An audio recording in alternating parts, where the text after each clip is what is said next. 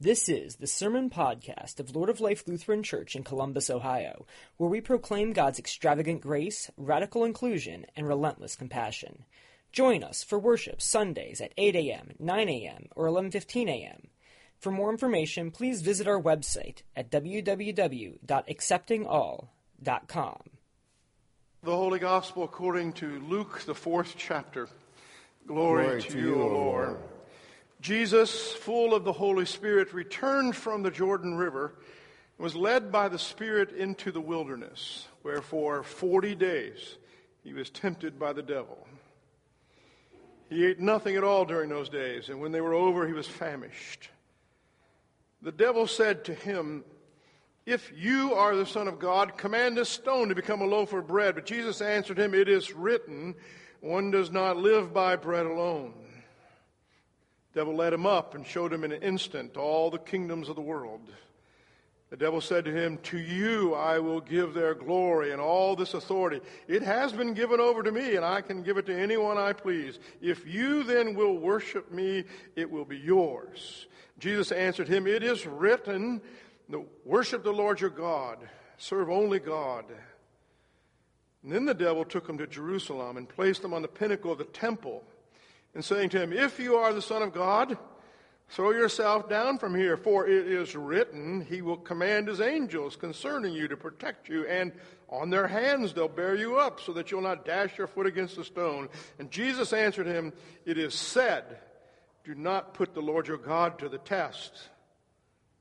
When the devil had finished every test, he departed from Jesus until an opportune time. The Gospel of the Lord. Praise to you, O Christ. Grace and peace be yours through Jesus. Amen. Let me get this out kind of quickly today. Unless you are Jesus, and you're not, unless you are Jesus, this uh, going it alone thing is not going to turn out very well for you. Pretty hard to miss when you come into worship today. I saw it for the first time when I came into worship at early service. We believe. We. We believe. It's the first line of the Nicene Creed, which we're going to use during the Lent and Easter seasons. Ironically, we're not using it today because we're doing healing prayers, which is a, another expression of something that we can't do for ourselves. Have someone else pray for me. We're accustomed to using the Apostolic Creed, which says, I believe. It's shorter. That's probably why we use it. But it was created not for use in public worship, but for baptismal use. Before you came to the water, you were asked to make a profession of faith. And since you're baptizing an individual, you would say, I. I believe. I believe. I believe. I will descend under this water. I will die. I will rise to new life. And that new life will be we. We, part of the, the body of Christ on earth. No longer I, but we. That's why we're going to use it for Lent and Easter starting next week. At any rate, here's where I want to go today, and where I want to get straight to the message. Um, every year, the start of Lent, the church uses the same gospel reading. We, we use it from different accounts, different gospel writers, but it's the same story Jesus tempted in the desert. And I hope that you will note, since we hear it every single year, and all of the gospel writers use the same word, it says when the devil addresses Jesus, you. And that is a singular word. If you are the Son of God, if you will worship me, then it will be yours. If you will throw yourself down from here, then I will give you everything. And here's a great Lenten irony Jesus went by himself into the wilderness to be tempted. Got it.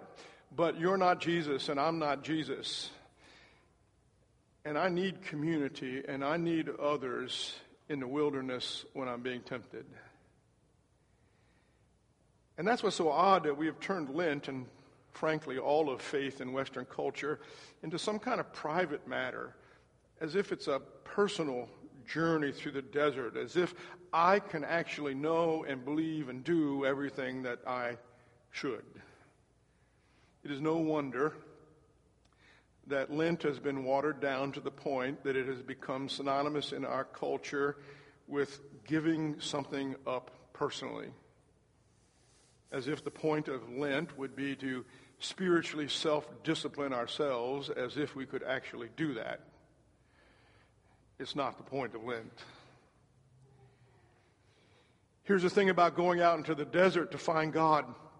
Sounds really good. I sit in the doctor's office, I flip to the back of the magazines. They're generally health magazines, and in the back there's a lot of great commercials. And almost every one of them has a commercial for some spa out in a desert somewhere where you can go out and get healthy and find yourself and find God. What a great idea. Sounds great, romantic, some kind of spiritual God spa, the desert. Oh, but the desert, the desert is not a spa.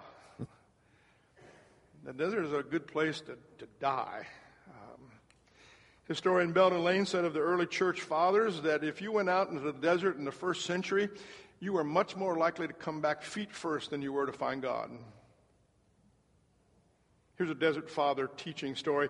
Desert fathers, by the way, is one of those like seminary terms. First and second century Christians, knowing that Jesus was coming back at any moment and knowing how the world was going to hell in a handbasket, they just sold everything, went out into the wilderness, just waited for Jesus out there. And that didn't always turn out very well. And those were hermits. And when hermits then it became communities, and the church is indebted to those church fathers. It's where much of monasticism comes from. The Qumran scrolls, our oldest pieces of scripture, came from those kinds of communities. At any rate, here's a story from the ancient desert fathers in the first century. A brother trying to follow Jesus, um, waiting for the coming of Christ and he personally is struggling with anger and he's frustrated by others and living in community. And so he says to himself, I'm going to go to the desert by myself. And since I won't have to talk to others or listen to others, all of the anger within me will just cease. Mm, shalom. And it'll just be me and Jesus until he comes back. And so he goes and he lives alone in a, in a cave. And one day, climbs down out of the cave with his water jug, and he goes out to the oasis, fills it up, climbs back up. When he gets up to the cave, he knocks the water jug over. He climbs back down a second time, does the whole thing, gets back up, knocks it over again. Does it the third time. And the third time, when he knocks it over, in a fit of rage, he grabs the jug, his only jug, smashes it to the ground in a fit of rage, and it breaks into pieces. And here's the moral, according to the Desert Fathers returning to his right mind he knew that the devil had beaten him. And he said, Here I am myself, and myself is not enough. I must return to the community because I can't live alone with God. Friend Jennifer Ginn, pastor in Salisbury, North Carolina, told this unusual story, I thought, till I thought more about it. Um, Christmas Day, family gathering, all of her family, uh, Christmas dinner, all the gifts are unwrapped, wrapping paper everywhere. You know the story. It's just a picture of Norman Rockwell happiness. And sitting at that dinner table, her elderly mother in law in her late 90s, just randomly, who didn't say much, randomly says, just starts telling a story.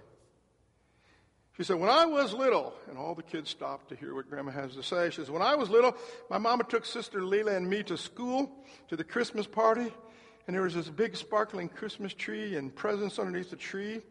But when Santa handed out the gifts, there weren't any for us. And on the way home, Leela and I cried, and Mama said, Santa needs money to buy gifts, and I didn't have any money to give him, and you're never going back to school again. One of those thud kind of moments, and Pastor Ginn said, Why would you tell a story like that? And it dawned on her that in the midst of such blessing, that somehow it was important to tell the whole story.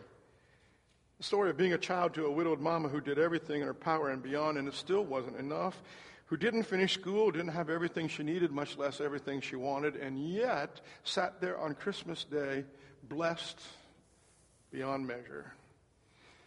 It, it was as if, surrounded by such unearned joy that her mother in law needed, needed to speak the story to others so that they would hear the story of God's extravagant grace and God's radical, relentless compassion. I think the church tells stories on the first Sunday of Lent for a reason. I think they tell them to remind us that what I believe is actually a very slippery slope. And what we believe, we believe is life giving. Our first reading, which Billy read, is this, the story that brought the Hebrew lives into balance. The story goes something like this Our father was a wandering Aramean. There's another way of saying our father was nothing.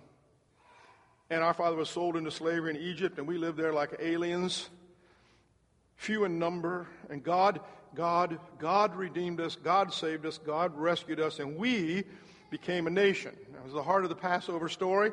It's a confession of faith, it's a community story. I would call it a creed. Moses tells him, You tell this story. You tell this story, and you tell this story again and again. You never forget this story. You did nothing, God did everything. Your father is a wandering Aramean, and we are because of what God does. In the second reading, Paul does pretty much the same thing with the believers who are in Rome. He says, The word of faith is near you. He says, It's on your lips, it's in, it's in your hearts. You confess it with your lips. You believe it in your hearts. By the way, every time he uses the word you there, it's not singular, it's plural. And if you want to wonder why do we use creeds, let me tell you that this is the reason right here.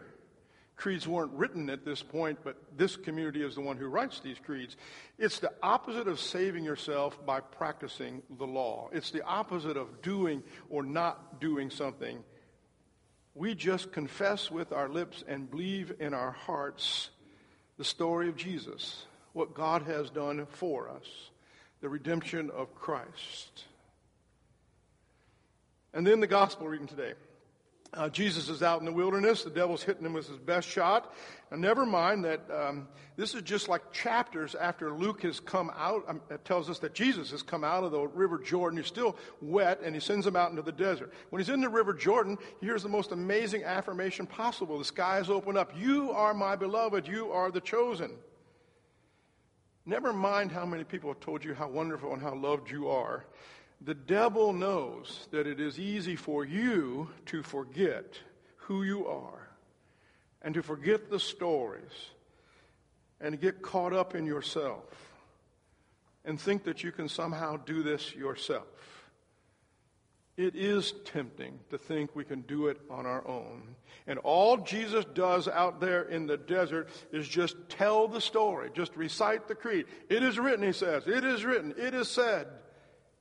My hunch is everything Jesus recited out there in the desert, probably learned as a child. It is written. Someone told him the story. Someone read him the story. Someone put those scrolls in front of him to read it. Mom and Dad, if you want to know why life passages and confirmation in one body are so very important, it's so that when your child is alone someday and culled from the herd and taking the devil's best shots, they'll remember that they can't do this alone, that they need a community, and they need a specific kind of a community. They need a community of Christ where they can experience grace, comfort, and acceptance through the community. You don't do faith alone. It's a recipe for disaster to do so. We need each other. We need each other to tell the story. We need each other so that we can hear the story.